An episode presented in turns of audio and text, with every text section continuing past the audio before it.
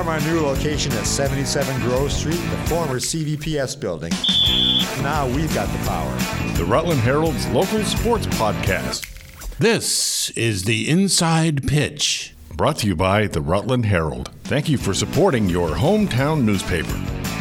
Here they are, Bob Fredette and Tom Haley. Play ball! Hello, this is Bob Fredette. Hello, this is Tom Haley. This is the Inside Pitch. Hey, welcome back to Inside Pitch. It's Bob Fredette here with Tom Haley, George Nostrin, our engineer, and I think I might get a little bit wrangled up this week because I don't think that Bellows Falls is going to beat Burr and Burton this week in Manchester. So yeah, I hey, I'm sorry, George.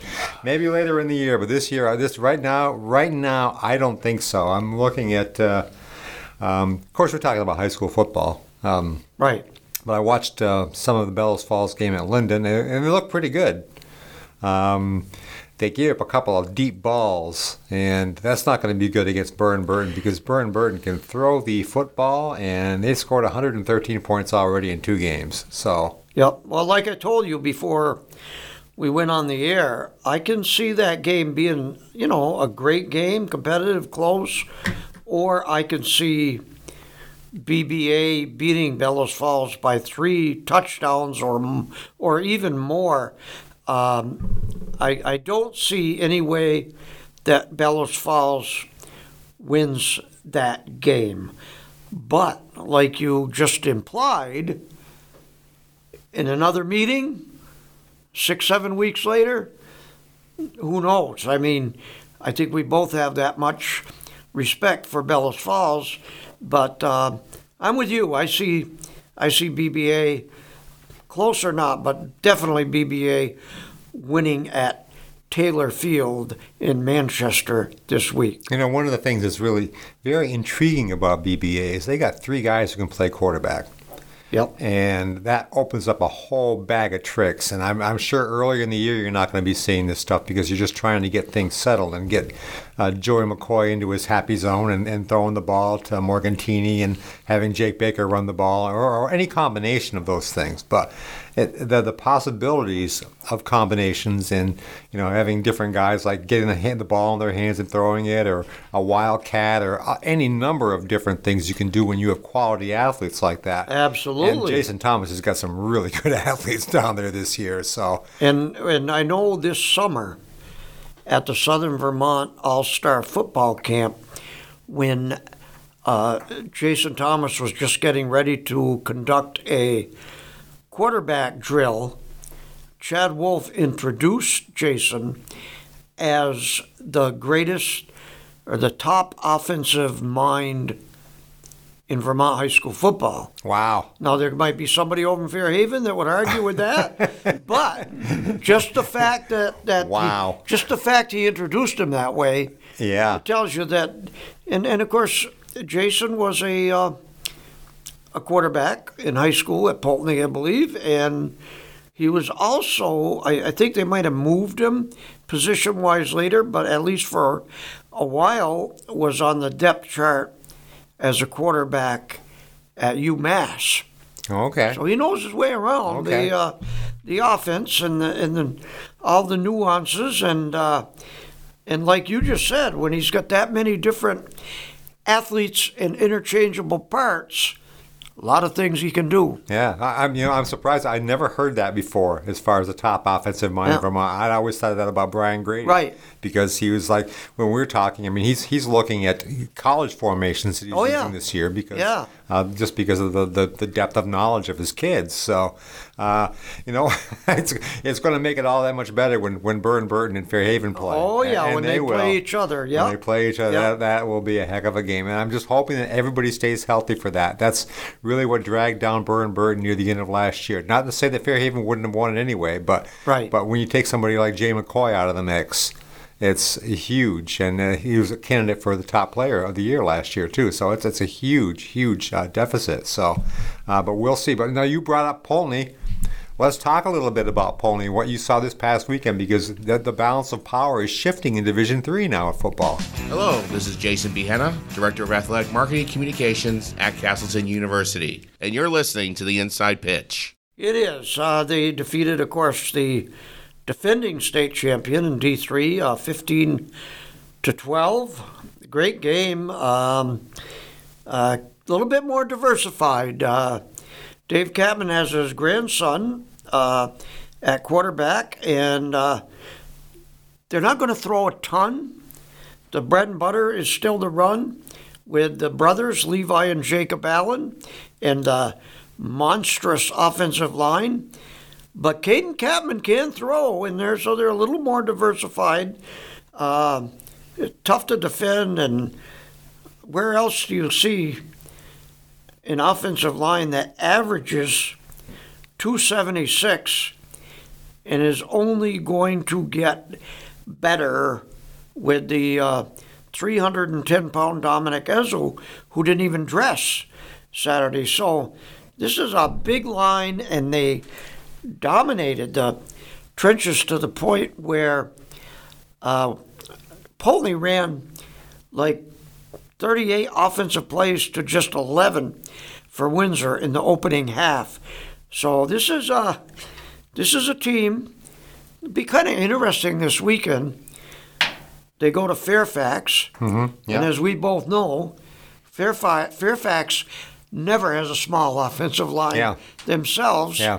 So so that'll be interesting. And uh, but football, which has such a storied past in Poultney, is back. Well, that's something, you know, and just to see that, uh, to just first of all, you, you get you get the win, but I suspect largely if you if you're running the football, you're controlling the football and controlling the pace of the game and the tempo of the game. You you shorten it for the other team, and it's going to make a huge difference. I think that's, you know, I, I don't know what what they look like in the defensive secondary, and because Windsor Windsor throws the ball more. Yeah, and Windsor did late uh, make it a game with an 80-yard completion from Rylan Richardson, and it was over the top.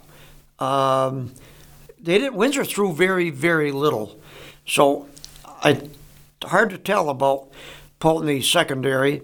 Caden Catman did have uh, two interceptions, um, so you know we haven't seen them play against a team that's going to fill the air with passes yet. Yeah, and there there really aren't that many No, probably not. in that division. There are not that many. Yeah. I mean, maybe maybe I don't know. In the I don't know about Woodstock. What's when does Woodstock throw the football? That's true. Yeah, know, not you know? since they had uh, what's his name, the superintendent's kid. Okay. Goodrow. Goodrow, right? Yeah, that's that's. That goes back. We're talking, yeah, like Yeah. yeah, yeah uh, early '90s or something like Yeah. that. That's a ways back there. It's a ways back there, you know. But I'm thinking that of of people on their schedule, maybe Mill River is the most apt to put the ball up in the air a little bit more. Right. Uh, although they've they've run the ball well so far, but you know everybody wants to run the football, and if you can, by God, go ahead and do it. You know, it's a it's least least risk. You know, uh, good lines and good backs. Yeah, absolutely, it'd be crazy not to run the football, but um, but that'll be that'll be the test. It's, it's you know it's the biggest test for just about everybody. I mean, playing pass defense in high school is one of the most difficult things to do. Right. Uh, you see it all the time. People getting burned. Uh, Bellows Falls got uh, they got burned a couple times against Lyndon. Of course, they were winning that game very easily last week. But Right. you don't want to do you, you don't want to do it this week. You know, get get burned on uh, on pass defense. So Right. Um, so anyway, uh, kudos to Poultney. I mean, that's that's really big, you know, and and you know the Poultney Woodstock game will take on some more some added meaning, and and that's what we need really in Division two, Division three. I mean, there aren't that many games. Some meaningful games. Yeah, you look at it and say, other than Woodstock Windsor at the end. Right. I mean, right. you might be, see some good second tier games, you know, but you know, as far as seeing uh, teams that you're actually expecting to be there at Rutland High School in November, there just aren't that many opportunities. So not, at least there's one more. Maybe somebody else will rise up as well because we don't really know what Woods or Mill River looks like yet. Right. We haven't seen them against a quality opponent yet, but we will. Uh, Well, there's a pretty nice uh, Rutland County game uh, when it happens. Mill River and Poultney. Mill River and Poultney, yeah, absolutely, absolutely. So, and, and when it happens, I'm not quite sure when it is, but you, you had to bring that up when we don't have a schedule in front of us. Tom, I know. So, okay, so uh, let's go to one more game. I want to talk a little bit about. Rutland High School is two and zero. They have not played a really good team yet, and Right. That's something we should just put right on the right on the board. they play a with. better team this week. They play a better team this week. One of the things that's very interesting about their schedule is they start at Brattleboro, which is not a good team. Uh, they brought in uh, CVU, which did not look very good. They would look pretty one-dimensional. Um, this week they have um, BFA St. BFA Albans. St. Albans, which is a better team. Then next week they go to Hartford. So the schedule really graduates. Right. And it, it kind of fits like a, a, a step ladder growing up kind of a mode. It's, it's, it's really laid out very nicely for Rutland. Uh, because so far what they're doing is they're controlling the football, and they have some very nice athletes Right. on that team. Yep. And um, and they've played very good defense so far, and uh, they look pretty diverse. So. I I like I like the way they're looking at. It's a big game with BFA, but I think we're going to be looking at that for a while. As far as like every game is a big game until they really have established themselves. And when you're at midseason, then you're pretty much like when your sophomores aren't sophomores anymore, and that's the point that everybody wants to get to. Right, So- right. This is the Inside Pitch, brought to you by the Rutland Herald. The Inside Pitch is now on Podbean. Get the app. This is Justin St. Louis from Devil's Bowl Speedway, and you can also find the Inside Pitch on iTunes. And looking ahead to one week, uh, I mean, that's Hartford defeated St. J, right? This Yeah.